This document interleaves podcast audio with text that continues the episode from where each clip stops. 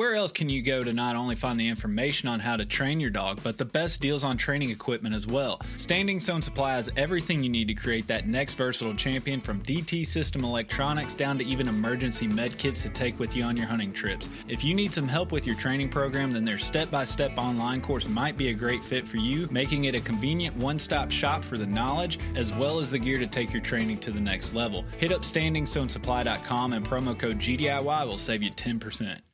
As someone who constantly travels to new locations out of state to hunt, I have to rely on map scouting before I even get in the truck. Onyx Hunt Maps makes it super easy for me to plan out my trips as well as track my success while on the trip. The offline maps, along with the tracking feature and ability to add pictures to my waypoints, means I can always reference old trips and hunts to better prepare for the next. When planning your next hunt, be sure to use Onyx to put you and your dog in the best situation you can. Use code G D I Y twenty at checkout to save twenty percent and know where you stand with Onyx. Think you know the Brooks Ghost? Think again. Introducing the all-new, better-than-ever Ghost sixteen. Now with nitrogen-infused cushioning for lightweight, supreme softness that feels good every step, every street, every single day. So go ahead, take your daily joyride in the all-new nitrogen-infused Ghost sixteen. It'll turn your everyday miles into everyday endorphins. Let's run there. Head to brooks running dot com to learn more.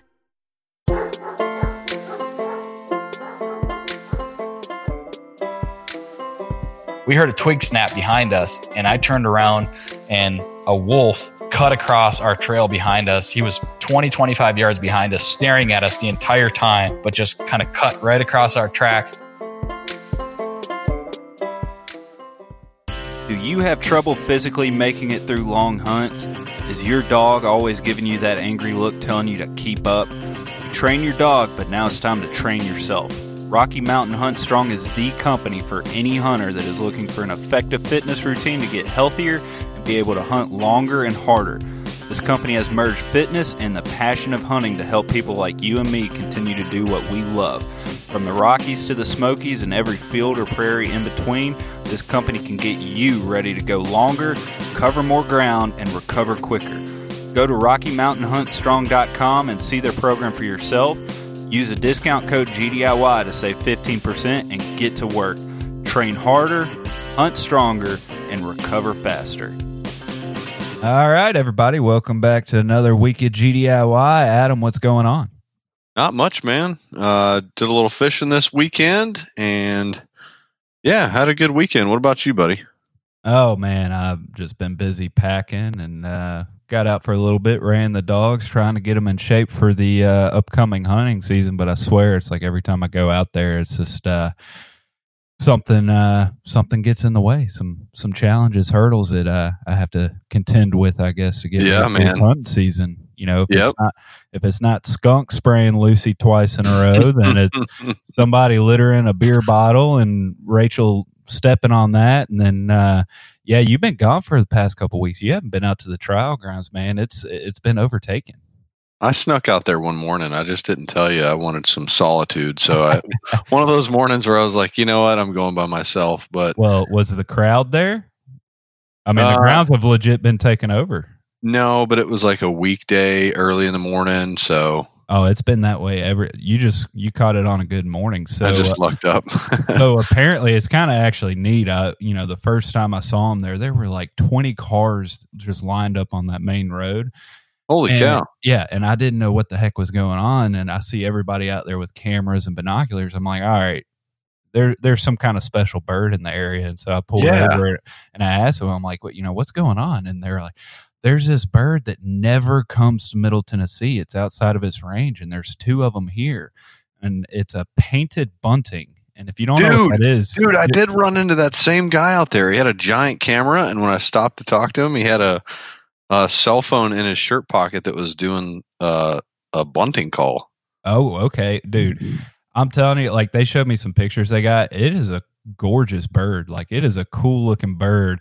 But nobody knows why it's up here. And uh, oh so man, every time I've gone out there, no joke, there's the first few days, it was like fifteen to twenty cars there every time I went out there. And then now it's, you know, it's one or two cars here and there. But yeah, it's kind of interesting. It's just we're, we're like, it's a painted bunting. Can you imagine if there was a grouse sighting out at the uh, trial grounds? Well, it's funny you say We'd that. We'd be so the like, same way. Every time I see a car there, I pull over. I'm like, have you found it yet? And they're like, no, not yet. And I tell them, I was like, well, it's always this time at that specific spot that they always see it at. And everybody's like, oh, yeah, thank you, thank you. And then I was pulling away Saturday morning. I'm like, you know, if that was like a hunting spot that I told somebody, right, now, exactly, everybody would give me so much crap. But you know, then again, I guess, you know, the, these bird watchers are not exactly shooting the bird that everybody's after. But uh yep. yeah, it's just interesting, man. I, I've never seen that many people go out to the the uh training grounds that we go to all the time, and it's it's over just a regular songbird. But it is a it is a cool looking bird. If you hadn't looked it up, you you need to look that up. Yeah, I'm gonna check it out. That's cool, man. I I love stuff like that. You know, the irony is we're obviously bird hunters, uh mm-hmm. but I, like I, I'm fascinated with birds. So, yeah, yeah. Well, I'd, I'd rather see a painted bunting, bunting than another skunk. I'm, I'm sick of dealing with them. Yeah. So, real quick, man, what's your like skunk recipe? I've heard, uh, I've heard dish soap, baking soda, and peroxide. That's what I ended up having to use. So, the first day Lucy got sprayed, I guess it wasn't a direct hit. Is like she just kind of walked through it, and so just a regular bath went through it. Just and, got misted. Yeah, she just got misted, and so I was just like, you know, I don't know what the fuss is about. It's not that bad. I just gave her a bath, and you know, everything was was good. Well, you're like, check the skunk box, notch yeah, on the belt. Ain't yep, that bad? Ain't that bad? But then the next morning, you know, karma came and bit me, because we're we're doing a he's probably four or five miles into her run. She disappears into this thick ditch. Can't see her. And next thing you know, I see her voicing on game. Oh, and I'm like, what is she chasing? And then all of a sudden I smell it. I'm like, oh no. And it was definitely worse. She took a direct hit in the face, and I came oh, home. Man. I came home, and I I knew the recipe. That's what everybody says, but I'm I'm being stubborn. I'm like, I don't want to go to the store and get the supplies. Like, surely I can make something work here. And I, I tried every dog shampoo, dish shampoo, everything around here. And, and finally, I'm like, all right, Mom. And I went and got some hydrogen peroxide and baking soda, and uh, it did the trick. But like everybody says, man, it doesn't come off the collars. And and dish soap too, right? Yeah, yeah. You, okay. you put some dish soap in it, and it forms kind of like a paste type thing, and you just put, right. it, put it on them, and then just rinse it off, and uh, it took care of it. But yeah, it's like nice. I've like, heard you need to keep that away from their eyes, though. Yeah, when you put it on. Yeah. I made sure to do that, which was hard because she got nailed in the face, and so it's like so. you, you could kind of smell it still on her on her face, but. Yeah, the collar, it's bad, man. I, I'm about to just have to throw that out, because every time I put yeah. it on, you can still smell it. But yeah, so it's like every time I go out there, man, it, it, it's a different challenge. Either skunks or, you know, somebody littering a beer bottle and it punctures Rachel's foot. And I'm like, God, yep. come on, people. Yeah, uh, and skunks. Come on, skunks. Yeah. So, dude, when she got sprayed, did she come back to you like happy face as always? Like, hey, smell me. This was a great time. Or so she was got- she... She got sprayed and kept chasing it, and then I called. I called her off, and she came and joined me on the path. And then she she went back out front and kept hunting. And her and Rachel pointed and eventually kicked up an entire flock. I mean, it was it was probably twenty, twenty-five turkeys flying everywhere. Oh, and wow. So she goes chasing off of them, and it's just like, you know, you could just see the the green smoke as she was chasing those turkeys. It's just. You know, I walking back to the truck, I'm like, all right, do I hate skunks or porcupines more? Yeah. And I, I'm probably going to stick with the porky, because, you know, that, that can really do some harm physically to your dogs. Yeah, you know, for skunks, sure. It's, it's definitely not desirable, but, you know, it's a rough smell is, uh, a, I, I would probably say more desirable than actually hurting your dog. Yeah, for sure, man. I was thinking about that this week, you know, all the the dangers we encounter with our dogs. And I was thinking specifically about porcupines, and if we're going to run into any of those bad boys up in Minnesota this fall.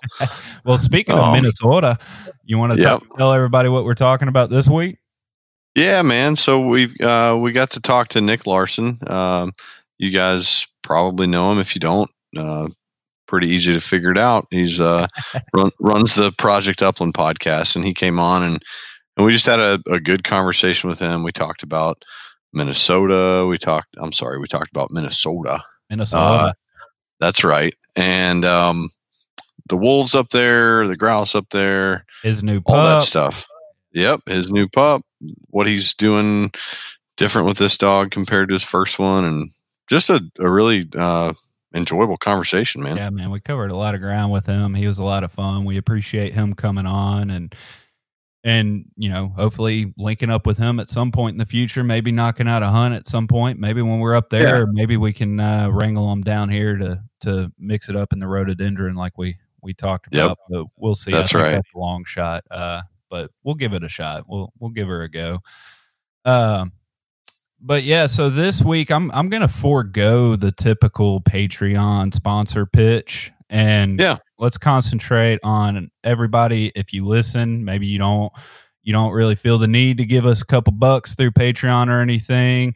Uh, something that you can really do to help us out that's free, takes just a minute, is leave us a rating and review. Especially if you're on Apple, uh, written reviews go a long way. I can't tell you how or why the al- algorithm works that way, but you know, the more ratings and reviews we have, the easier it is that we pop up on people's search bars. And a lot of people have been leaving some ratings and reviews, but I wanted to just throw that out there that, you know, instead of Patreon, you don't, you know, you don't have to throw money our way or anything like that. Just log on to your whatever podcast platform you have, leave us a rating and review, and it really helps us out. Yep. Yeah. And, and the review helps us because we obviously like the, the positive feedback in those reviews, but send us an email too. If you have a way that we can improve our podcast, we're, we're always looking for ways to, to make it better and improve on things. So absolutely. Hit us up through an email too. Yep. And we've been getting a lot of good feedback from everybody, and, uh, and people reaching out with, uh, with questions, some tips, some advice, what they like. Yep. And, uh, you know, we're, we've been getting a lot of uh, life advice with Adam requests, but I tell you, man, it's all family related. We just need to start calling it Family Corner or something with Fam- Family Corner with Adam. The family guy. All right, man. Hit me up. What do you got for me this week? Something? Uh, Jim, old Jimmy C out of North Carolina. He wants to okay. know, besides the obvious, like potty training, what other similarities would you compare dog training with raising children? Oh, man. he, he said you'd be the guy to ask with all your analogies that you always throw out there. Oh, till you put me on the spot with one. They usually just like flow naturally. Yeah. Um, oh, man. Uh, the first thing that comes to mind is the responsibility and the having having another living, breathing thing depending on you. You know, it's a, a puppy depends on you to a certain extent, just like a kid does. And then as they grow older, older that that changes. Uh, I won't say it goes away, but you know, I think it it just changes. Um, man, other than potty training, huh? Yep. A, a routine um, is extremely important. Um, getting getting kids into a routine. From, you know, toddler age on up. I mean, my kids are, Connor just turned thirteen the other day. Um, but still, you know, kids really crave routine. And I always joke with, with Jackie, I'll say that Mitchell, my dog, is craving my leadership. And I just kind of joke about it, but it's, it's true. They actually crave the structure and leadership, and kids are the same way. So there you go. Structure, a schedule, and a routine.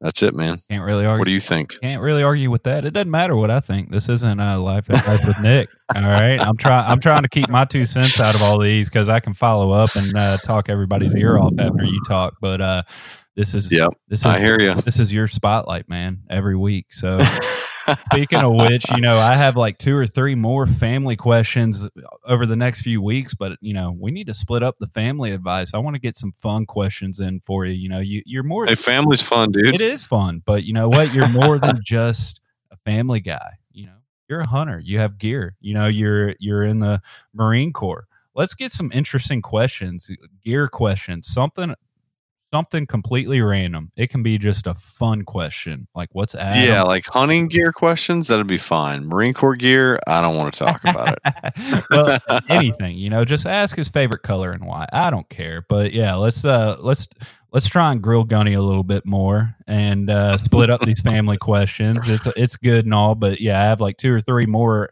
amped up, ready to go. But I think the last three or four we've done has been family. So uh yeah, hey, it sounds like people have the right priorities, Nick. I guess. So, well, without further ado, I think we can stop talking. We've rambled on long enough in this intro, and uh, we'll get to, to Larson. And uh, this is Larson's story.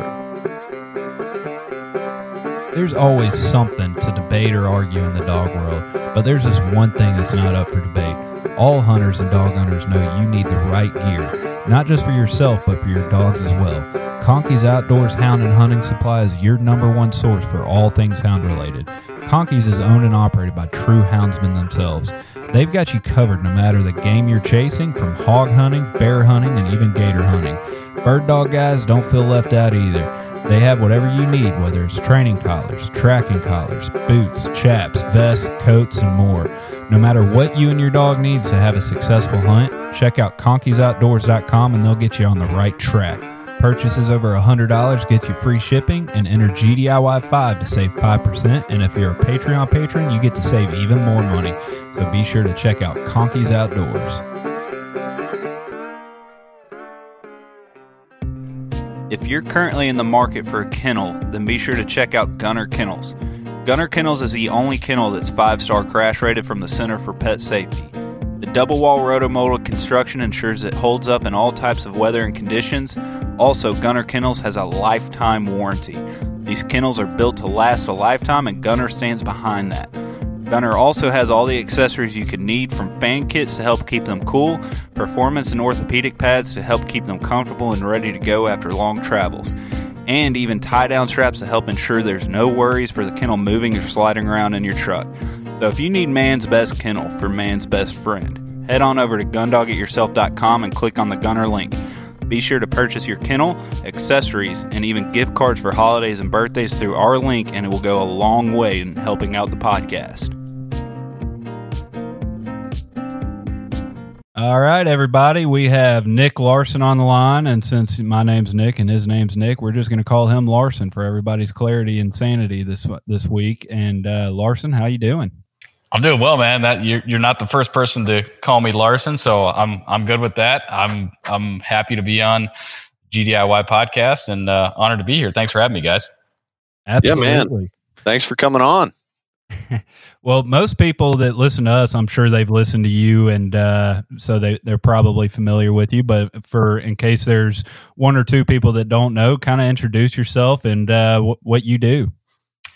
Yeah, certainly. So uh, again, uh, going by Larson tonight, I uh, I host the the Project Upland podcast. That would be I'd be foolish to think that that was that's not the most uh, well known place that people would recognize me from. So I've been been hosting the Project Upland podcast for three. I think we're in year three now, since like the fall of twenty seventeen. Um, so we're coming up on on three full years, and yeah, it's been it's been pretty. pretty crazy to to be really on board sort of the Project Upland team, I guess, if you will, in in in its growth over the last handful of years. I've, I got to got to know A J DeRosa very early on, before I think Project Upland was even a real thing.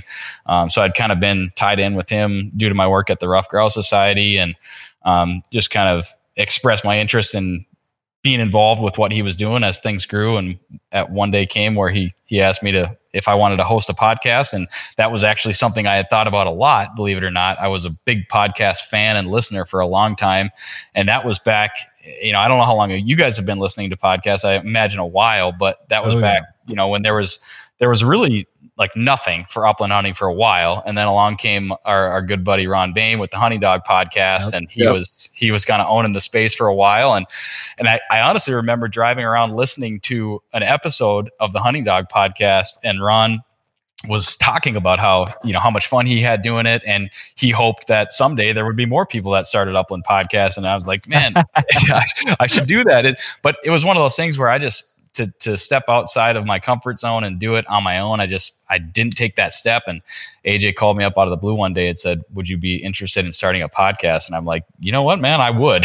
and yeah. uh, so he gave me, he gave me the motivation and, and some of the support to do it. And uh, three years later, we're, we're about one hundred ten episodes in and clipping right along. And I'm, I'm really, I'm, I'm really happy to see how the upland podcasting space has filled out and developed over those three years. It's crazy. I mean, there was, there was not a whole lot going on, and now we've got an embarrassment of riches. And I'm a, I'm a, a big fan of the Gun Dog It Yourself podcast. I love what you guys are doing. And I think it's awesome that we have these resources as amateur bird dog trainers. Well, I appreciate that. And I'm sure if Ron could go back in time when he said that, that he wished everybody else would come out with, uh, upland hunting podcasts, that he wouldn't imagine that there's as many as there are out there right now.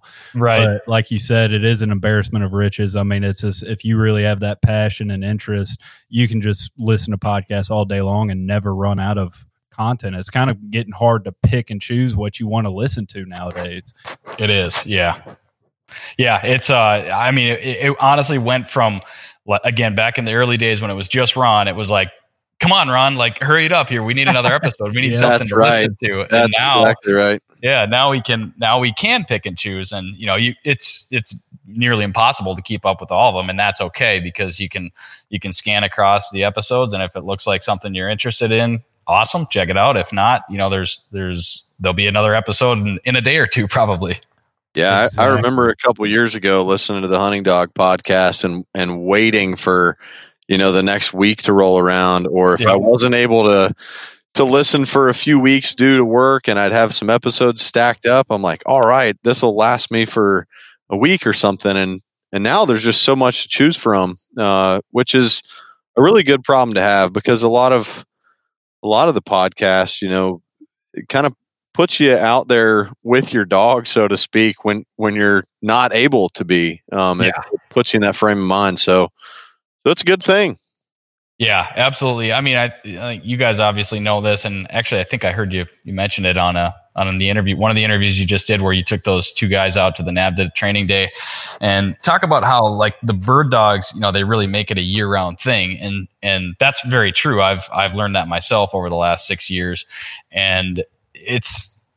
Any, any, like, we tend to think about this stuff a lot, probably more than we should, but yeah. the pod, the podcasting and all of the upland content that, you know, they're, they're, that has really exploded over the last handful of years. Sometimes I wonder, I mean, it seems like there's this kind of reawakening in the upland world, but I also know that I'm really close to it. So that's kind of like my, my lens might be filtered a little bit as far as what I see, but I do think there's, there's a lot of interest and buzz surrounding it. And again, we just, we've got so much to, uh, so much to read, watch, listen all year round now. And it's, uh, it fuels the addiction, I guess. Right. Exactly. I mean, I, like you said, I think I'm seeing it as well, that the upland world is kind of growing and the dogs have a lot to do with it. But I think just the access of information being readily available with so many podcasts out there. And if, if one isn't your cup of tea, another one is. And, yeah. you know, it kind of makes you wonder how many guys' wives curse the podcast industry for, you know, getting getting their husbands obsessed with it like we are. Yep. Yeah, so, we're we're definitely letting people exercise that more than they should. Exactly. So we didn't bring you on just to, you know, kind of float each other's boats about, you know, the great right. podcast we all do. Uh, but you just recently got a puppy. And so I thought it might be fun to get you on and really kind of just go down the story of you getting your pup and your big plans and what you learned from your first one. And, you know, just the difference that it's going to be having two dogs as opposed to one, because like I said, I think everybody's slightly familiar with you and your story, but, uh, the pup, it's brand new. And man, with, with a new pup comes a lot of big dreams and a lot of big plans. And so I thought it'd be just fun to get on and talk about that. Yeah, for sure. Yeah, no, the, I've got a, the pup now, she is, gosh, I've, I've had her for probably close to a month. I, it's, it's been kind of a whirlwind. She's got to be eleven, twelve weeks, right about that time frame. And she's my, she's my second bird dog. I've got a, I've got a both lying here next to me. There's a six-year-old English setter who's actually a half brother. Uh, they share a, they share the same sire. Nice. And uh, my new new pup, twelve-week-old female English setter. So I got a male and a female now. And yeah, it's it's all hopes and dreams at this point. And it's been I mean, it's been really fun so far. Obviously, we've got a lot ahead of us that I'm very excited about. But yeah, it's it's been fun to go through the new pup experience. Now, don't get me wrong, she definitely reminds me about once or twice a day that she is a puppy, and I seem to have conveniently forgot about all this stuff that Hartley did, or I or I wonder. I, my wife and I find ourselves like scratching our heads, like, did Hartley do this? Like, we don't remember. Going but through a lot of carpet cleaner right now. We've been we've been going through a little bit of that. And I fortunately I've I've built out these garage kennels. I'm sitting in the garage right now. That was it was just a basically a cold storage shed for a while. Um, now it's going to be the new kind of bird dog cave and eventually home office here if I can get my act together. But the pup has slowed things down a little bit. But they've been spending time out here, and she just she's really just like fit right into the program. And I have you know I found a lot of things with the older dog. I have a routine now for my bird dog, you know, that I didn't have when I brought my first one home. And so we have, like, I've got the hang of things as far as exercise and routine and daily schedule and everything. And she has just fallen right into that schedule and like exceeded my expectations as far as just being a good citizen around here. And uh, we've, we've got a two and a half year old son at home too, which we didn't have in the early days. And, you know, by need, like necessity, we've had to just kind of throw the dogs out in the garage for extended periods of time. And she's, She has had no issues with that. And I've been, obviously, my wife and I work, we're fortunate enough to work from home as it is. Um, so we have been, we've been very thankful through this whole crazy year of twenty twenty that we've, we're all experiencing, but our lives have been impacted a lot less than a lot of people that I know. So we've, we've been thankful for that. Um, but being around here with the new pup and just working from home um, has been has been really nice. It's allowed me to take advantage of some opportunities as far as getting her exposed to stuff and getting out into the woods and into the field. And we've just been doing a lot of that stuff lately. It's been fun so far. You know, it's interesting that uh, y'all's lives are much busier now, so it's forced you to have more more structure with your new pup. And yes, in my opinion, that's exactly what a dog needs, and they crave it. They crave structure. I'll I'll joke with my wife all the time. You know, I'll be like, my dog's craving my leadership right now. And I'm, I'm just joking about it, but yeah, you know, seriously, they do need, they need structure and they need leadership. So, um, aside from that, what are some other things that you're doing different with this puppy that you, uh, from what you did with your last dog? Yeah. Well, that structure thing is, that's a, that's a, it's a key, and it's, yeah. uh, it was almost unintentional. Like, like I, you, you, you touched on it, 'cause that's how I explained it. But really, like, my older dog, he was, I mean, spoiled, spoiled as far as, you know, we didn't have a, we didn't have a son at that time. Like, this dog was, he was like a one hundred percent house dog. And these dogs will, these dogs will still be house dogs. You know, we definitely would consider them that. And they're, they're very good around the house, but the, it's, it, just having having to have this structure has it's it's shown me that, yes, that is what she needs. Because there's there's times where, and I've been figuring this out over the last couple of weeks, where she'll be out in the garage all day and we get our exercise in, then we bring her in the house at night and she's kind of rammy. She's running around playing with stuff, and eventually I'll get fed up with it. And I've now learned that taking that clicker out, I've been doing a little bit of clicker training just with treats and clickers, and just working on, you know, coming to me, going in her kennel, laying on the bed. I do that with her for five to ten minutes, and she's like a different dog. Yep. I mean, she is she's keyed into me, and she is she is craving that. Like you said, she is craving that structure, and she wants to learn. And obviously, this is a very formative time for her. Um, so I did a little bit of that with Hartley, but I think I'm doing it a little bit more with her. Um, and then, as far as other things, like, I've talked about this a lot in the, in some recent episodes of the Project Upland podcast. When I got my first dog, there was just this immense pressure in that I was undertaking something that was so unfamiliar to me. And I just, I was always on edge. Like, I put pressure on myself, like wondering, man, do I need to be doing intro to birds today? Do I need to be doing intro to gun tomorrow? Like, hunting season's coming up. Like, I got to get all this stuff done. Check, check, check. And I kind of did that. I, I leaned on people around me that that knew what they were doing, and they helped me out. And I got my dog Hartley through guns and birds like pretty early, probably earlier than, certainly earlier than you need to. Um, was it too early? I guess not, because Hartley turned out to be just fine. But I know that, like, when the bird season rolled around, I took my dog up way up north, actually not far from where you guys are going to be heading this fall, um, to my buddy's camp. And we went, we were, this is my first weekend with a bird dog. We're going to go hunting, right? Well, I got a three month old English setter, and albeit my expectations were in check to a certain extent, but mm-hmm. I just had, I just had no idea what was going to happen. I didn't know if this dog was going to go out there and point a grouse and the grouse would flush and I'd kill it and I would be shooting birds over the dog today. I had no clue. And, you know, lo and behold, this dog was, I actually got him into grouse. I mean, I got him into grouse his very first morning. We walked up on a brood of grouse and he was, he was excited. He could smell them. Like, I probably could have shot one of those, but I was so nervous about, like, shooting a bird that I shouldn't. And, like, oh my gosh, am I going to ruin this pointing dog that I didn't shoot, which probably not a big deal, right? Like, better safe than sorry. Yeah, but absolutely. Just the expectation piece of things with this other pup, I'm just so much more at ease. And, like, if she, she has a moment where something doesn't go right, if we're trying some simple training thing, or she has a bad experience, which she really hasn't had much of, I'm just really at ease. Cause I've, what I've learned is that these dogs are resilient. They're smart, they're intelligent. And I mean, you guys talk about this a lot. Like, you, you need to be cautious, but you just need to be very observant, and you need to read your dog and pay attention. And if something's not right, we back up a step, we address it a different way, or we go at it again tomorrow. That sort of stuff has just come a lot easier to me this time around. Yeah, absolutely. And I mean that, you know, there, there's a ton of benefits of having an, an additional dog in your lineup. And, but to your point, you know, I think the biggest takeaway or the biggest benefit that you have on your second dog is you don't yep. have that pressure.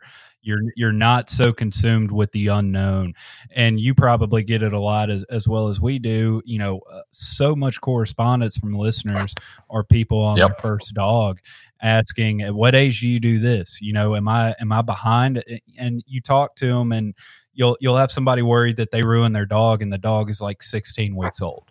And, you know, it's the majority of the time, it's just you explain to them, slow down. I know you feel like you're missing something, but just enjoy the ride. Let it be a puppy.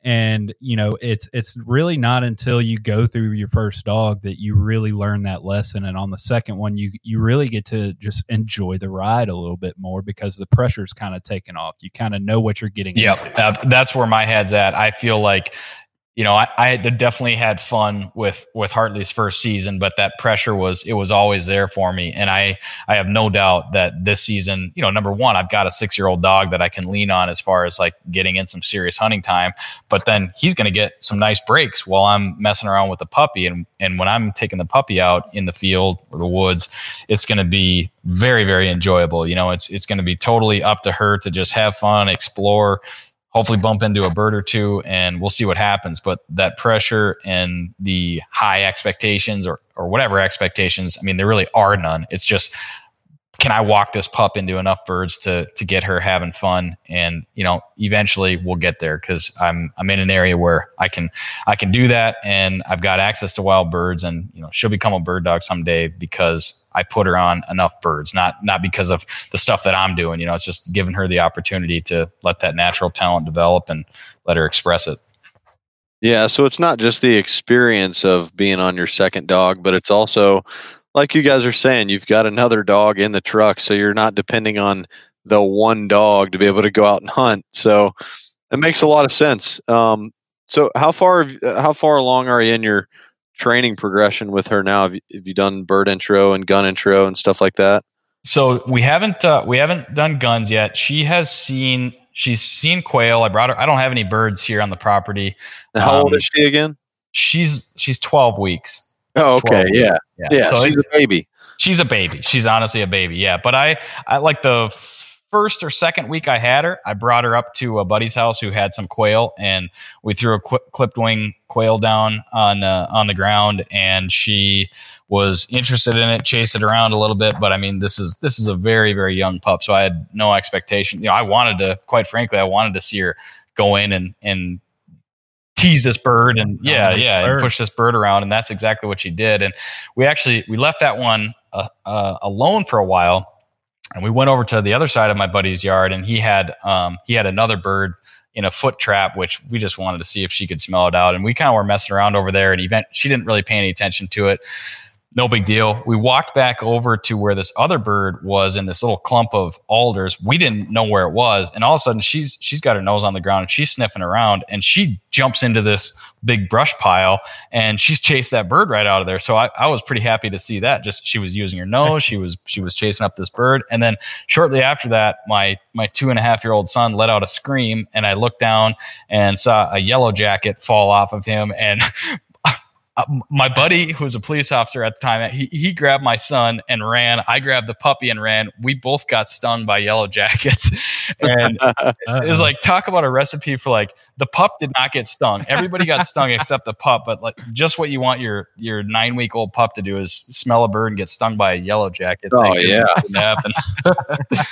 That that's the type of stuff you tell the story later. It's like, oh, my bird, my dog shies away from birds because it got stung by a yellow jacket, and everybody around the campfire. Sure, yeah. yeah, sure. Yeah, what are the chances on that? Well, I tell you what, um, Nick and I get to see quite a few puppies, you know, at the NABDA training days, and um, a lot of people are like, my puppy didn't point that bird, yep. and you know, like you're saying, I'd rather see a puppy charge in and try to take the bird out, or even take the bird out, because then it's like they get a taste of of what the smell is. So when they do finally point, in my opinion, it's going to be a more intense point. Yep.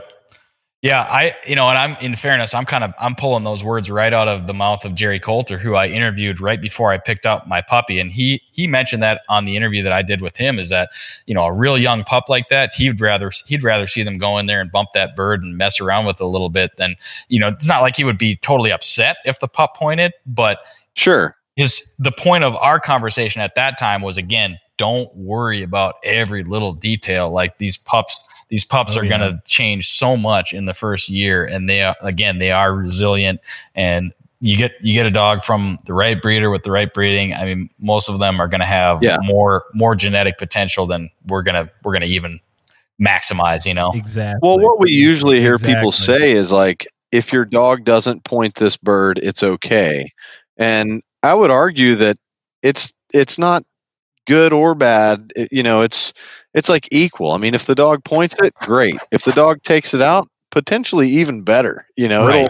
it'll it'll learn to point later. So it's it's not like we're just trying to help someone like heal some wounds. Like, hey, it's okay. Your dog's going to learn to point one day. Like, I actually want to see him take the bird out. You know? Yeah. But you're right. That's it. It's it's don't get too high or too low on anything you see. You know, if you're if your nine week old puppy walks in and points a pigeon, you don't, you don't all of a sudden start, you know, calling people saying, hey, this dog's going to be ready to breed in nine That's months. That's right. That's right. I mean, there's a well, lot left um, to happen. It, every puppy that comes out there, their first time, I tell everybody, you're going out there with absolutely zero expectations. yeah. And you know that there's always that occasional person. Well, I, I heard you ne- never let your dog catch a bird. I'm like, no, trust me. It's not the end of the world that your four month old puppy catches a bird. Now, if it's a, you know, you're looking at a year, year, year and a half old dog and it's still catching birds, you know, we got some work to do. But a first puppy bird intro, no expectations whatsoever. That puppy is going to do what it's bred to do. And you're going to really get to learn a lot about that dog and their drive and just, just how, how, how much courage they have.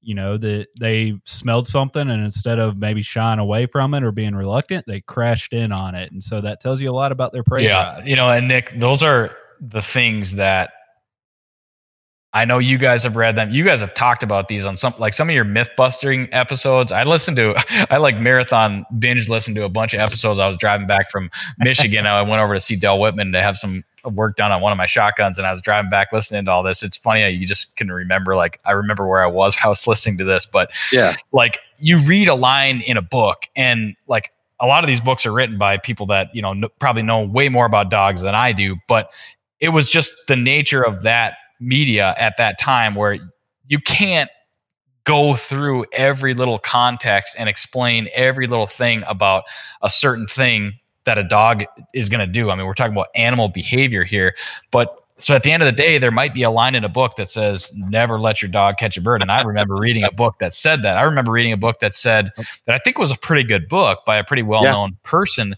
that said he would never let his pups chase a, a bird early on. And this person, he may very well believe that to this day and have very gr- good results with it. That might be the case. But I would say, I would argue that if you listen to most of the dog trainers and people that I talk to and you guys talk to today, they're going to say, let those young pups chase those birds and build the drive up. So how does a, how does a person that's totally an amateur, brand new to this, how do you parse that out? I mean, that's a challenge. Exactly. Yeah, it's difficult. And even a lot of the, uh, the, the pros, the guys that have way more experience than we do, they might even write a book that says, here is the way to do it. And then a couple years later they go, you know what? I'm still learning and I'm I'm still willing to to change my theories, and they change their theory on something. Yep. So we all have to be willing to adapt. Yes. Yep. Yeah. In my opinion, there's just too many dogs and too many different personalities and too much nuance into this to have the way to train the dog from start to finish. There's just there's just too many different variances involved in this. And so I, I want to get into, you have a, a really good age gap between Hartley and your and your new yeah. pup. You know, it, so many people that they get into this world and they get hooked, and it's you get that first dog and you you get that just bug, and they go buy a second. That's dog, me, like, buddy. A year I'm ready later. to go. Like a year later, but you know, there's something to be said for spacing it out to where you always have that finished dog, that, you know, started dog, maybe a, a fresh new pup, and you have that good gap.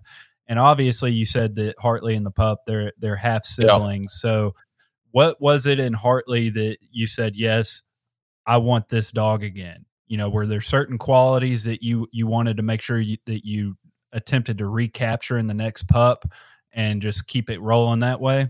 Yeah, definitely. Um, you know, on the age gap thing, that was, that was, it was intentional by me to have them spaced out a good amount. I will say that, you know, having one dog is definitely, you know, certainly different than having two, like different than going from two to three and three to four, that sort of thing. And you can kind of imagine logically why that is. But like the last couple of years, it was kind of like, I was really hunting a lot, and I Like I could have used another dog at times, but I just, I wanted to wait another year or two. I mean, part of it was we had, we had our son. And so I was trying to let some, let some time pass there. We could kind of, let's add one new cra- crazy chaotic variable to our lives at a time. And uh, so yeah. far that's worked, that's worked pretty well for my wife, and our son's at a great age right now. And he, he and the puppy are getting along well. So um, yeah, the, they're, they're six years apart, and I think uh, that'll be a that'll certainly be a nice balance as as the two of them age from here on out. So that'll be good. But yeah, I kind of I honestly kind of stumbled on. I've told this story before, but when I was growing up, I always wanted a bird dog. I didn't have bird dogs as a kid. Um, my dad got me started grouse hunting. We would I hunted grouse without a dog for a long time, and you can you can definitely do that. But I always knew I wanted a bird dog, and I always pictured that my bird dog would be a, a German Shorthair, because I think like that's like the dog that I used to see on on like E S P N Outdoors, and you know I'm watching all this stuff and all this, like I always just imagine like a German Shorthair. And one of my closest friends and one of my closest hunting partners to this day, my buddy Garrett, he's got two Shorthairs, and th- his dogs, well his his older dog Stella, she was one of the first dogs that I really got to spend some time hunting over, and it was absolutely nothing that that Stella did that ended up in me not getting a German Shorthair. She's a, she's a great dog, and I've had many great hunts over her. But I just, when the time came for me to get a dog, I just happened to stumble on this. I think I started searching for rough grouse bird dogs or something like that, you know, because I knew like I was a one trick pony at the time. Like all I hunted was rough grouse, and I stumbled upon this article that talked about this breeder that was in Minnesota that was breeding English setters and English pointers for, or pointers, I guess if you want to say, uh, for rough grouse and woodcock hunting. And I went down that rabbit hole. I ended up on the phone talking to Jerry Coulter. Not long after that, I was there visiting him. And long story short, we all know this, I, I wound up with one of his dogs. And two, three years into it, you know, just the whole experience of getting a dog from Jerry and him being a resource. I mean, it wasn't, I didn't go pick up that pup and never talk to him again. You know, he was there for me with questions, anything I needed, and I kept in touch with him. And I, I'll just tell you, I mean, I had no idea what to expect with my first bird dog. And I feel like, like Hartley has, you know, any fault in, in him is, was put into him by me, but there just was never any doubt that I was, I was going to go back to Jerry to get my second dog. It was just automatic. Um, so when the time came to put down the deposit on dog number two, I just, I called Jerry and sent him a check, and that was that. I didn't know at the time what the litters were going to be. Um, and I think, you know, I've talked to Jerry enough to know he's, he's got a very, he's very strategic in his breeding, and I've hunted over a lot of dogs that have come out of his kennel since then. You know, in the last six years, I've hunted over a lot of Northwoods dogs, and you see a lot of similarities. There are, I don't see a lot of drastic differences, and I feel like there's a pretty good consistency across all the litters. So when I had the deposit in for this spring and I was waiting on the litters to come out, they eventually announced them. What ended up happening is there was, they kind of had some dogs not come into heat, and they had to switch them around a little bit. And I was going to get a dog that was not, you know, really, really like not a half sister or a half brother to Hartley. Um, but then the litters got switched, and all of a sudden Gritz, the sire of Hartley, came back on another litter with this other dog. And I, I was indifferent on that. I mean, I, I know what I've got in Hartley. I know kind of what Gritz put into him, and that it's good enough for me. Right. Like I just, I was not very picky about it. It was a repeat. It was a repeat breeding uh, with the female and Grits. I t- called Jerry, talked to him about the litter, liked what I heard. He put me in touch with some folks that had pups out of the litter from a couple years ago. I called them, talked to him, did all the stuff that people say you should do, and um, you know, it was it was an easy decision for me. It really was. Yeah. So I mean that.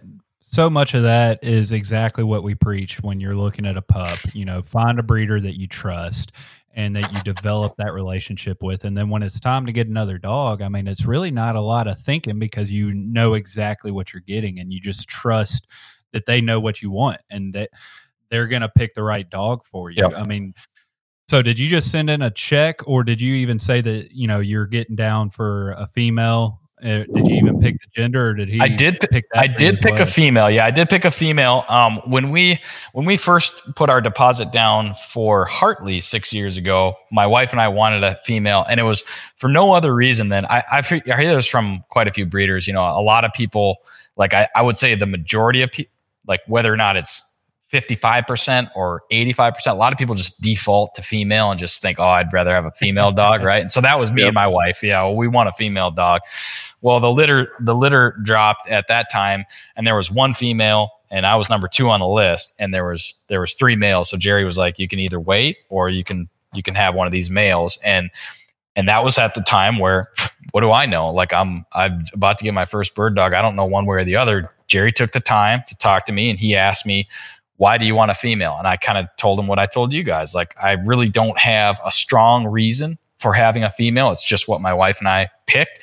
And he said, if I was going to have just one bird dog, I would probably have a male because they can be a little bit more durable. And I would have no reservations about aggression or any of those things that sometimes people think about, right? I, I wasn't really thinking about that, but maybe I was unconsciously. And uh, so he he just, again, took the time to answer those questions for me. We got a we got a male, we got Hartley, and it's been it's been uh, you know, he's been he's been a great dog in the woods and at home. We have had no issues with him. So when this time came around, now we're like, okay, we want a female just because we want to see if there's a difference. We want to have a female dog around the house, and we want to see if we notice anything or if it's if they're all kind of the same. Um, so we did put in a deposit, and we said we were we were hopeful to get a female. And fortunately, this time. Uh, the litter, actually, there was eight pups. There were six females and, uh, wow. and only two males. Yeah, so we had uh, we had I think four dogs to choose from at the time. Similar story here. I uh, I wanted a liver female and ended up with a, a black and white male. Uh, but, yeah. Yep. You know, and I'm kind of I'm uncertain on what I want next time. It'd be cool to have a female and a male, just to have uh, two different, two distinct, different personalities. Yep. even though with, with two males, you can still have different personalities. But in my mind, with, with two males in the house, it'd be like having two goofballs running around, you know, just, just being these dopey males. Um, so I don't know. I don't know what I'm going to go with next. Um, how's it working out for you with having a female? I mean, she's still twelve weeks, but right. Yeah. Are you seeing a distinct difference in the personalities? You know, honestly, like I, we joked about some of the stuff, like I, I, this, she seems to be a little bit more like, I don't know what the word is. Like, it's not feisty, but like she's, she's like pretty, she's just bold around the house and like the stuff that she's do, she does. And like, I feel, yeah, exactly. I feel like that is, that is definitely her.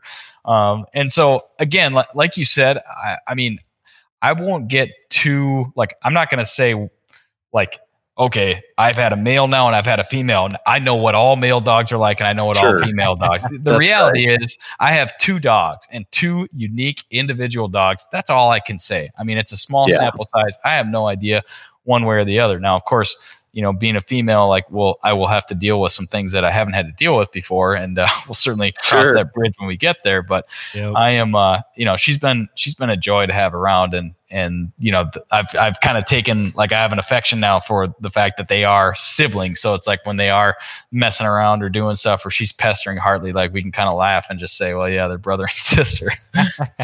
That's cool. Yeah. Very cool. So I know you're primarily just, you're a hunter. That's what you care yeah. about, and that's what you do. You, I, I don't think you've done any trialing or testing or anything like that. Is that is that something that you've ever really thought about wanting to get involved in, or you're just, you know, hunting takes up your time, and that's what you want to do, and that's what you're passionate about? Yeah, I've, I definitely have thought about it, but yeah, you're right. I came into this as, you know, I was a grouse hunter way before I was ever a, an amateur bird dog handler. And I, I still consider myself, you know, a grouse hunter more than a, more than a bird dog handler, or for sure a trainer. But now, you know, bird dogs and bird dogs and upland hunting are, they are inseparable for me. That's, that's yeah. for sure. But I did run Hartley in, uh, I ran Hartley in a grouse trial here when he was, it was a Derby. So it was, it would have been his, like, gosh, I want to, I don't, I don't think it was his first spring, 'cause he was pretty young. Maybe it was, I'm not sure. But anyways, when Hartley was young, I ran him in a grouse trial, and he actually had a, he had a couple of unproductive finds, but he ran nice. And I knew one of the judges from our local Rough Grouse Society chapter. And, you know, again, th- th- talk about one of those situations where, like, I don't know what I'm getting into here. Like, I don't know if I'm going to show up and just be the laughing stock of this thing. But, you know, the judge, he pulled me aside and said, he's like, you got a nice dog there, and he, he runs well, and you guys have a good relationship. He was keyed in on you. And just, you know, I it was really like, it was a great group of people. It's, it's, uh, I think it's the Wisconsin grouse dog guys, but I've gotten to know a bunch of people from the Wisconsin grouse dog trialers and the Minnesota grouse dog association. And, you know, my real reason for going there was to get closer to those people. It wasn't necessarily to accomplish or achieve anything with my dog. It was, hey, I'm new to this. Like, I, I admitted that from the very start. And, and it's funny, 'cause when I got my dog, that was my motivation. I'd also recently relocated back to my hometown of Duluth. I was living in Minneapolis, moved home, got the dog. I reached out to my local Rough Grouse Society chapter. I mean, this is stuff that you guys talk about as far as like just getting into these networks and yeah. and increasing your increasing your network of potential mentors and people that you can hunt with, train with, and all that sort of thing. And I was welcomed into there. You know, the Uh, Mark Fouts, who you guys know when you worked with the Rough Grouse Society, he was he's he's local around here. He was involved with the chapter, but he works with the Rough Grouse Society. He kind of reached out to me, pulled me in. The Rough Grouse Society guys welcomed me, and they're all bird dog guys, so they got me going to that trial and hanging out with them. And it just like I just really immersed myself, and that's that was my whole goal, was to, hey, like, I need to surround myself with people that have been doing this for longer than I have, because I've got a lot to learn. So that was the real motivation. And to answer your question, Nick, uh, I might, I might run, I might run rows in, in a grouse trial around here. If I have, if I can, like, I don't have a strong desire again to go out and prove anything, but I'm, I'm certainly more confident in my abilities to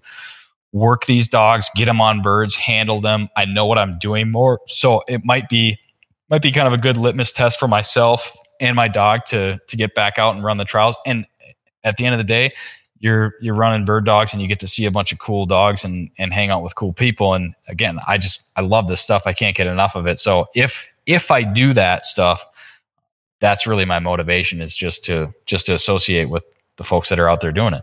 You'll probably do really well uh, if doing that, because you're not there for proving your dog. You know, you're right. Not going to be nervous when you're doing it. It's like, I'm here for the social aspect of it. So who cares how they judge my dog? And because of that relaxed state, you'll probably do really well. Yeah. Yeah. That, that, that could certainly play into it. But yeah, it, you know, I remember going up to the, you know, you go up to the starting line, you bring your dog up there, and the, there's another person there who you automatically assume, you know, this is about his hundredth trial and he's been yeah. doing, doing it for decades. And I remember I shook the guy's hand. He was a really nice guy, and our dogs, you know, we released them and our dogs kind of went out in front of us, and that was it basically, as far as like our interaction, because his dog went one way and Hartley went the other way. And uh, right. I think that, that dog ended up um, like getting way off track or something, not to, not to pump up my own sales here with my dog, but we just, we just kept going. And again, didn't have any fines, but yeah, I would imagine my second time around, I would have, again, just way less pressure, no expectations. Sure. But I've, I've now run my dog in the woods a lot more, you know, in the last six years than I had up until that time. So I would be, I'd be much more confident and calm going up and going up to the starting line. So I, I know you're not a grouse trialing expert, seeing as how you've done one grouse trial, but right. I, I've done zero. So give us a quick rundown of, of how that works. I mean, I know you're probably not going to get into all the details, but just a quick rundown of how a grouse trial works. Yeah, well, I can, I mean, I can definitely tell you how the one trial yeah. that I ran in, ran in worked. And it was, it was pretty, pretty simple. I mean, up here, as you guys could imagine, we are blessed with excellent, excellent public land access, um, wild bird resources. And we are fortunate to be able to run these trials out in the woods. And I mean, I got to give all the props to the, the grouse dog associations, be it Minnesota or Wisconsin, whichever one's running the trial. I mean, they do, they do all the work. They go out and they scout the, they scout the areas, they flag the trails. So they go out in the woods, and they, I don't, I, I couldn't tell you, like, I think like usually the people that end up judging the courses, they're kind of on the Grouse Trial Association. They're, so they're going out and marking the courses. I don't know what they're looking for as far as flagging a course, other than sure. I assume they're trying to get into bird cover, which around here is not necessarily hard to do. But there there must be some kind of nuance as to how you set up and and flag a course. And so then You every everybody registers, and the way that we did it was you ran you run a brace of dogs. So I walk up, I've got my dog. Another guy or girl walks up, they've got their dog. You shake hands, you hit the starting line. Judge says go. You release the dogs, and at that point, you know it's it's really just like you know just like hunting. I mean, everything's on the dog at that point, right? Um, and you know this is I. Obviously, it was it was pointing dogs when I did it. I don't. I mean, I don't. I don't think you would run a you would run a flushing dog in the kind of trial that I was at. But yeah. Uh, so then at that point, it's just you're following your dog through the woods, and and there was a gallery. Like there's people walking behind the handlers and the judges because people yep. want to see other dogs, which is cool. Um, not always easy to do in the grouse woods, but it's everybody's there having fun and enjoying it. And obviously, you're hoping to see you're hoping to see bird work. But you walk the course, and when the dog goes on point, you know, for a derby dog, if a dog goes on point, all the handler's job to do is to walk in, hopefully flush a bird and shoot a, shoot a starter pistol, but the dog doesn't have to be steady or anything like that. They can break on the flush. Okay. As far as, as far as I understand at, at that age, a dog is, they're not held to like steadiness standards. So uh, again, like I said, my dog had a couple of unproductive points, and this is kind of a funny example that I could bring up. Like, at the time, he went on point a couple times, and my flushing attempts were, I would say, very amateurish. Like I just walked up right in front of his nose and didn't kick anything up and just kind of released it. And I, I would, I never did circle back. I know the judge, um, he's a buddy of mine from the Rough Grouse Society. His name's Tim. I should ask him, like, I would think a more seasoned person would have made a much better flushing attempt, especially knowing what I know now about how grouse act, you know, when they're pointed, like they're not always sure. going to be right in front of the dog. Yep. Um, so I think my flushing attempts are weak, and, you know, I, maybe I like to tell myself that, yeah, Hartley, he had a couple grouse nailed, but I just didn't flush them on, on that particular day. But, uh, but that's about it. You know, you walk through and you, and you eventually finish the course, and like, a couple times that day, dogs got off track, they got off course. And like the way that works is you could have, I had like my Garmin Alpha on my dog, but you couldn't, yet the transmitter had to be turned off. You know, you can't, you can't use a G P S um, to track your dog during the trial. I think the rules are, they could potentially change. What they don't want you to do is um, they don't want you using stimulation or anything to, sure. to handle your dog. Uh, but I think for tracking sake, I think they've maybe come around on that as far as like, you know, nobody wants to lose a dog. Sure. Um, so, but a couple dogs got off the course, and like people had to turn their G P S on, and they were, they were disqualified from that run. They got to go get their dog, et cetera, et cetera. That can happen in the grouse woods. And, uh, yeah. And after that, everybody runs, and, and then the judges, they do what they do, and they've, they've seen what they've seen, and they determine who the winners are, and everybody gathered at this little small bar in the middle of grouse country, and they handed out uh, handed out some awards, and and people clapped and shook hands, and we all had a drink and had a good time. Very nice. That's that, about it. that, that that's fascinating. Just from that's a completely different world than what, you know, we do down here with the NABDA yeah. testing, and you know, we're we me and Adam been talking about trying to get into some different shoot to retrieve trials and stuff like that. But you know, I'm just sitting here thinking what it would be like to be in an area to where there's enough wild birds to run a competition on wild birds. Yeah. Because we, yep. de- we definitely do not have that down here.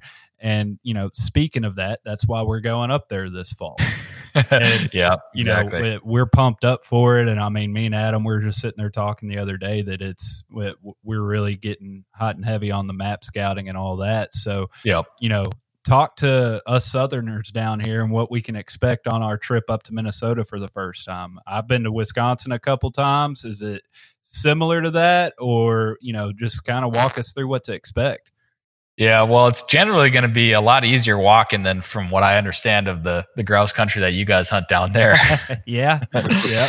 I, uh, I don't, well, I, I do want to experience, I want to experience the mountain grouse hunting that, that many of the folks that I've come into contact talk about. I never have myself. And I, I know the, you know, the, the history and the heritage down in that part of the country runs deep, and it's really, I mean, you know, I sit up here in an area where I still am experiencing kind of the best, like the best grouse hunting you can have. And there's a lot of people that have put time, years, decades, dollars, all everything into it, and they just don't have the wild bird resources. And it's, it's a shame. And, and I try to, re- I try to think about that often. Right. So I don't take, take what I have in my backyard for granted. But yeah. for a long time I did, because well, I didn't know anything. I mean, I've been chasing grouse around since the time I was riding my mountain bike around with a wrist rocket. And that's, what, that's what we would, that's what we would do after school. And I honestly, I can tell you guys, we didn't, we didn't bring many grouse home, but I absolutely did shoot at some grouse with my wrist rocket with my mountain bike leaned up against a tree. Wow. Nice. But, yeah. But you guys will, you guys are going to love it up there. It will be, It will be different than than Wisconsin. Uh, you know, there's, I think nuance is a good way to put it. There, I've learned this now since I've expanded, and I hunt a lot more in Minnesota and Wisconsin now, whereas I used to focus on a very small area of Minnesota. So uh, I got used to us to finding grouse in a really specific habitat type, which on the north shore of Lake Superior, you know, it's kind of boreal forest. We have what I now understand to be very heavy clay soils that tend to sprout a certain kind of habitat, a lot of birch, aspen, of course, but aspen is uh, aspen's pretty adaptable, but we've got a lot of spruce. We have a lot of swamps, and the swamps are the thing. I think the area that you guys were in in Wisconsin, there, it's not as sandy as some areas of Wisconsin and Michigan. Do you, do you recall where you guys were? Was, was it very sandy, or does that not even stick out in your mind? There, there were parts of it, but for the most part, it was not. Okay. So what you're going to find when you go to where you're headed this year is little to zero of that quote unquote sand country. And you're going to see way more of the, like what I, what I, it's become very familiar to me. I mean, the great, great Northwoods, as far as like white pine, spruce, birch, heavy clay soil, lots of alders.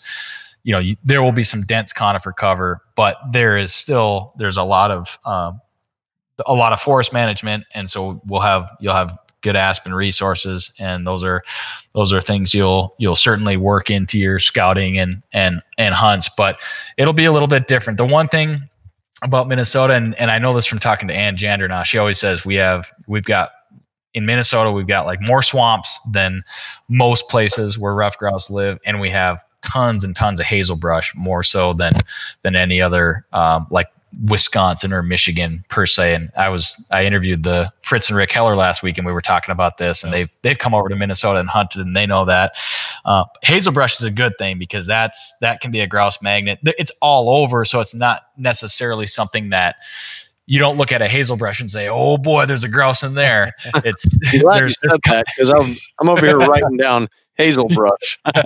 Yeah. You, you definitely want to know what it is and you want to know how to identify it. You'll see it, but here's the thing you want to pay attention to with hazel brush. If you've got, let's say you got aspen stand A or B, if there's a mature aspen stand, one of my favorite places to hunt is a mature aspen stand with a thick hazel brush understory. You won't find that everywhere, but if you can find, if you find mature canopy with a thick hazel brush understory, that's grouse cover. I mean, in this, in this part of the country, that is grouse cover because, again, as we know, rough grouse, they like diversity. You, you'll hear aspen mentioned a lot, but this is one of the things that the Hellers and I talked about. People can, not necessarily by fault of their own, but it's just because of like the resources that are out there. You can easily get carried away targeting whole size aspen, you know, that yeah. sort of thing. Whereas you're probably going to be in the woodcock all day long if you target that stuff. But when it comes to rough grouse cover, they use way more than just that kind of pole size aspen. Um, I'm, I'm glad you said that because like the first time I went up to Wisconsin, I mean, I just got my dog yep. and it was like five, six months later, I'm going up there. And the only advice I had was you walk into an aspen cover and if you can throw your hat up in the air and it comes back down without hitting anything, you're in the wrong spot. Yep. Yep. And that's the only thing I had to go off of. And that's what I tell everybody when they ask what to look for. I'm like, look, you just got to go because it, me telling you, you're not going to be able to visualize it. And then once you get in there and you, you know, you just, you get to kicking dirt and you're eventually going to find a bird and then just kind of soak it in, yep. look around, see what's in the area. And like what you said earlier with, with a mixture, I found that nine out of ten birds that I would flush in Wisconsin, you would look around and it's a mixture of everything yep. kind of on an edge. And nine times out of ten, there's some kind of conifer roosting tree close by. Yep. Yep. Yeah. And that, you know, there's one, that, that statement that you, that you rattled off, that's been said many, many times, you know, if you can, if you can, if you can fall, but not hit the ground, you're in the right spot. There's some truth. There's some truth to that, but you don't need to attach aspen to that. That can mean anything. And hazel brush is one of those things where you get into some thick hazel brush and it'll be, it's like pulling you, like you're dragging yourself through the stuff. And I mean, the grouse love that because again, it's about chest high. They can run around underneath it. They can, it works to your advantage in the sense that if you get them in there, once they get up above it, if you can get on, sometimes they'll flush out the other side of a clump of hazel and then you're kind of screwed. But if, if you can get them up above it, which, you know, you can, we can get into that as far as like applying pressure to a, to a dog that's on point. You want to apply pressure to that bird as much as possible from different angles to try to get it yeah. to go high. Um, that's something that, uh, that I've worked on and had a lot of success with, but stem density is key. It's a better, it's better to just talk about stem density as far as a specific species. Cause what you'll find up here, and you guys have experienced this, like, honestly, if there's woods, it's grouse country. Like grouse live everywhere up here. There's areas where, yeah, I'm not going to, I'm not going to go in there because I don't feel like the probability is high that I'm going to get into numbers of grouse, but that's how we're looking at it. It's like, I might find a grouse in here, but over here I might find five or ten. you know, so that's that's how you analyze cover up here. You're looking for areas that are super diverse with t- a lot of stem density.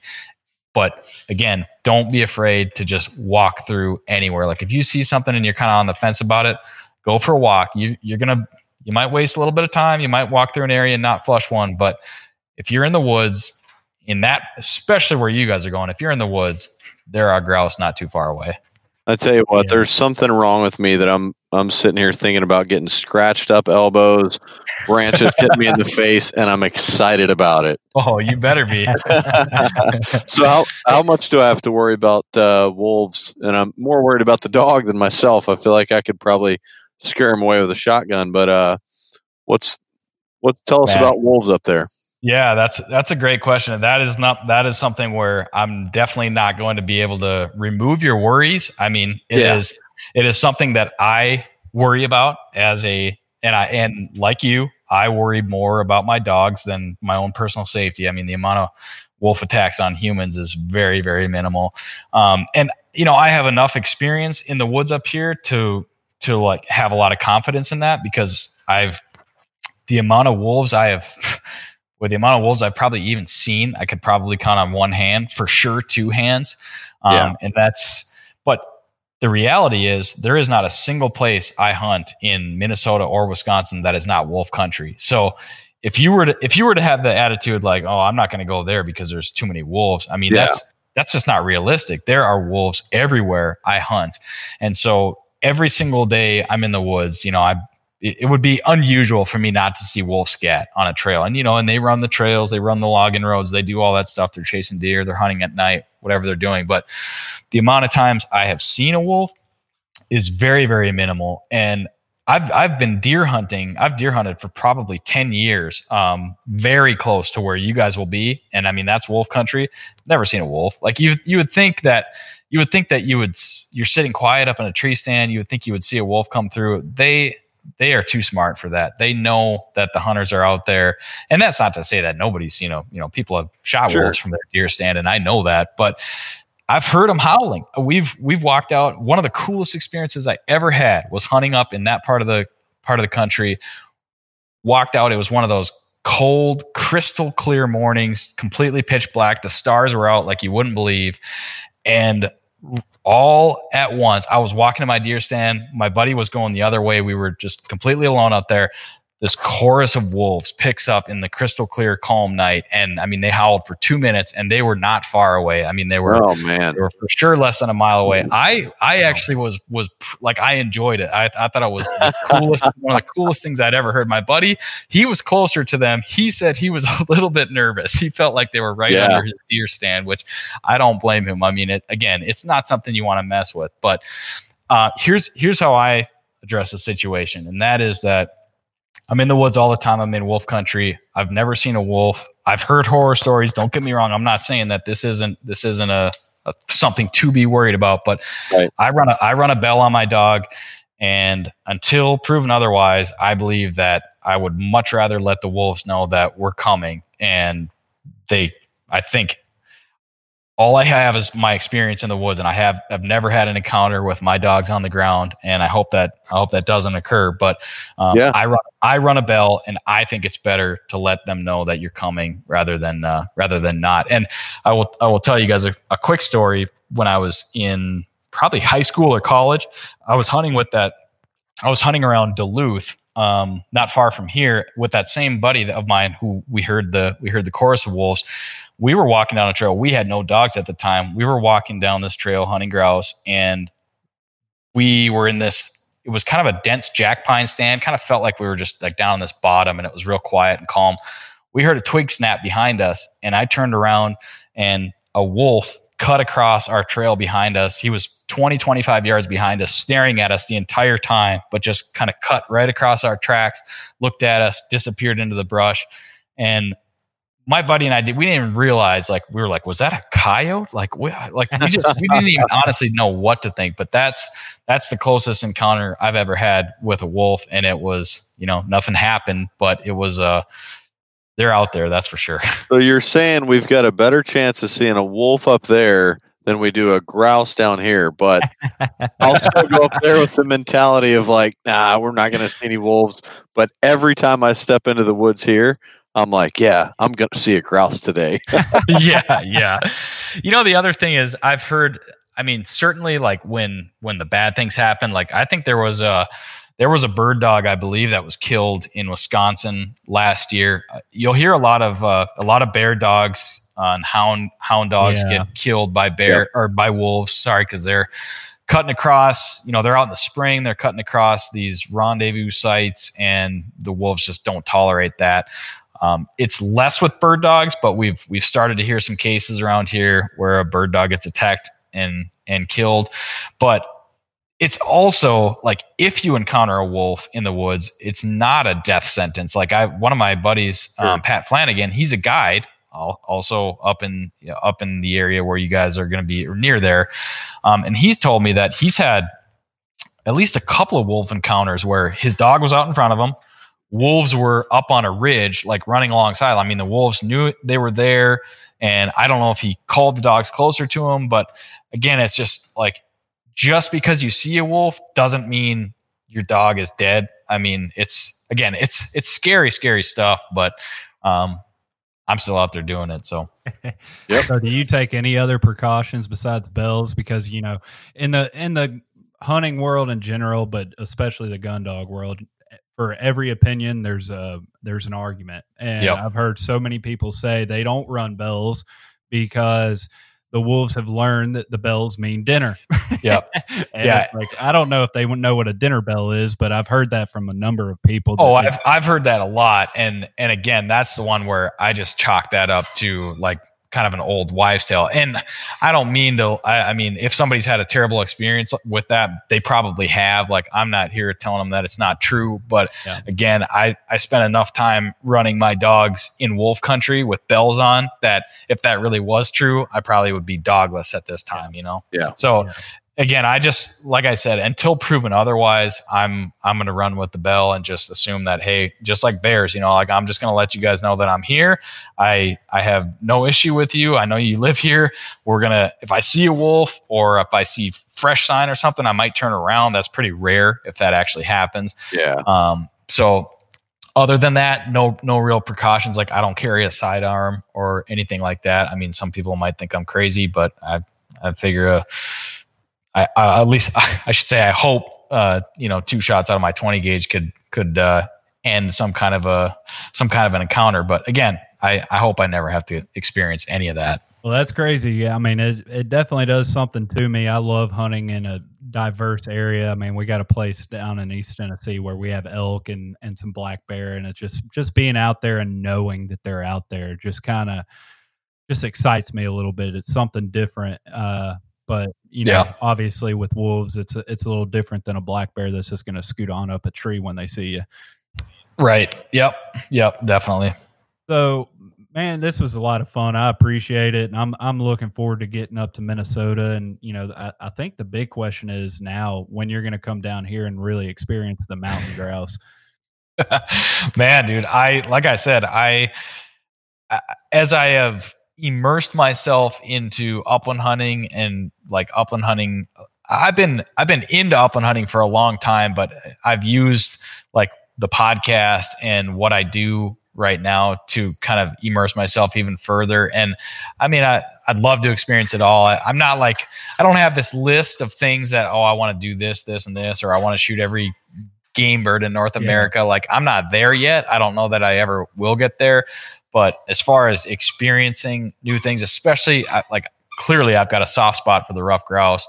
And one of my things that I love about them is the extent of their range yeah. and how adaptable they are and how they've been able to survive on this landscape yep. in so many different areas. So being able to come down there and, and hunt that part of the country. And, you know, and the other thing it does is it gives it gives me an appreciation for when I hear guys like you or other folks that hunt the Southeast, like when they're talking like, I, it resonates with you, you know, when you experience what somebody else's like pure passion is for hunting a specific bird in a specific place, it just allows that, that bond between upland hunters to strengthen. And I think we need more of that. Absolutely. And I, I definitely just want to hear your uh, comparison from your Hawthorne up there to when you go through your first rhododendron patch down here. Yeah, well, when I interviewed when I interviewed uh, Stephen Faust, who he's he obviously hunts yeah, down that yeah. way, I I will say that I uh, I didn't like the sounds of the rhododendron. Yeah. The fact that it's like green all year long, the leaves don't drop, because that's, you know, we were talking about hazelbrush earlier. Hazelbrush is it's kind of a honestly, it's kind of a pain in the you know what until the leaves come off of it, and then it's more of a all right, I. I I want to see a lot of hazelbrush because it's good for the birds because it's so thick, but the leaves are down. But when the leaves are up on that stuff, it's it's a pain. Well, Stephen's like, yeah, he's like, think about hazelbrush, but think about it never losing its leaves. That's rhododendron. Well, and so, that's when you're describing walking through it and it's pulling you every which way, and they're like, but mm-hmm. if the bird gets up above it, I was like, oh, well, there's a comparison. That it ends right there because rhododendron is two yep. feet taller than me, so it doesn't help. yeah, yeah. Yep. It's a love-hate relationship with uh, rhododendrons because as much as we hate walking through them, some places that's like the only cover that the rough grouse has. So without that, yep. we wouldn't have any grouse. Well, we'll get you down here one day and let you experience it. But again, I, I appreciate you coming on and making time for us and just talking dogs and grouse. And we definitely look forward to getting up into your neck of the woods here soon.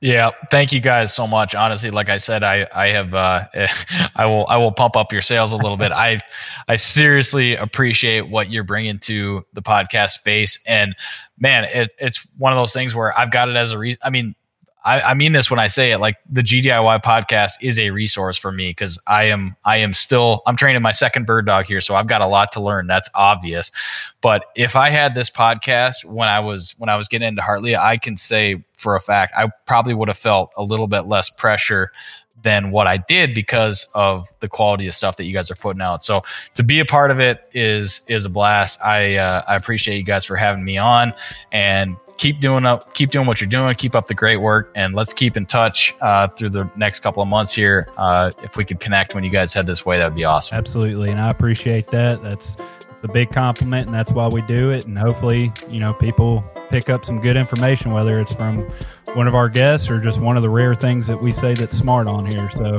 all right. Well, I appreciate it. And uh, we'll talk soon. That sounds good, guys. Thank you for listening to G D I Y. If you enjoy this podcast, please remember to take a moment to rate, review, and share with a friend. Also, be sure to follow us on Facebook and Instagram under Gundog It Yourself. If you really enjoy this podcast and would like to contribute even more to future content, please check out our Patreon at patreon.com forward slash Gundog It Yourself. Thanks again, and happy hunting. Everyone seems to have the same questions or concerns when they start trying to decide which kennel to purchase for their vehicle. Perhaps it's time to stop asking all the questions and just design the perfect setup that meets your exact needs. B-Pro Kennel specializes in designing and fabricating custom premier dog boxes handcrafted right here in the U S A from high-grade, lightweight aluminum. They'll get you set up with the size dimensions, lighting, storage, battery boxes with solar charging, and anything else you can dream of. Stop stressing over buying the wrong setup, just have to replace it again in a year. Go ahead and check out b pro kennels dot com and get exactly what you want. If you're considering changing your dog's food soon, then be sure to check out Eukanuba Pro Performance. Their science-backed formulas are designed to take your dog to the next level of performance. They also now have the new puppy formula to help your pup start strong and live active. When looking at all the different food options, remember Eukanuba to help power their ultimate performance. Hey, what's going on, everybody? It's Bob from Lone Ducks Gun Dog Chronicles podcast. I hope you just enjoyed the episode you just listened to. And if you did, I think you'll enjoy hopping on ours. We've got professional retriever trainers and upland bird dog trainers from across the country and world sharing their tips and tricks and great stories to help you and your dog get ready for the season. We'll see you there.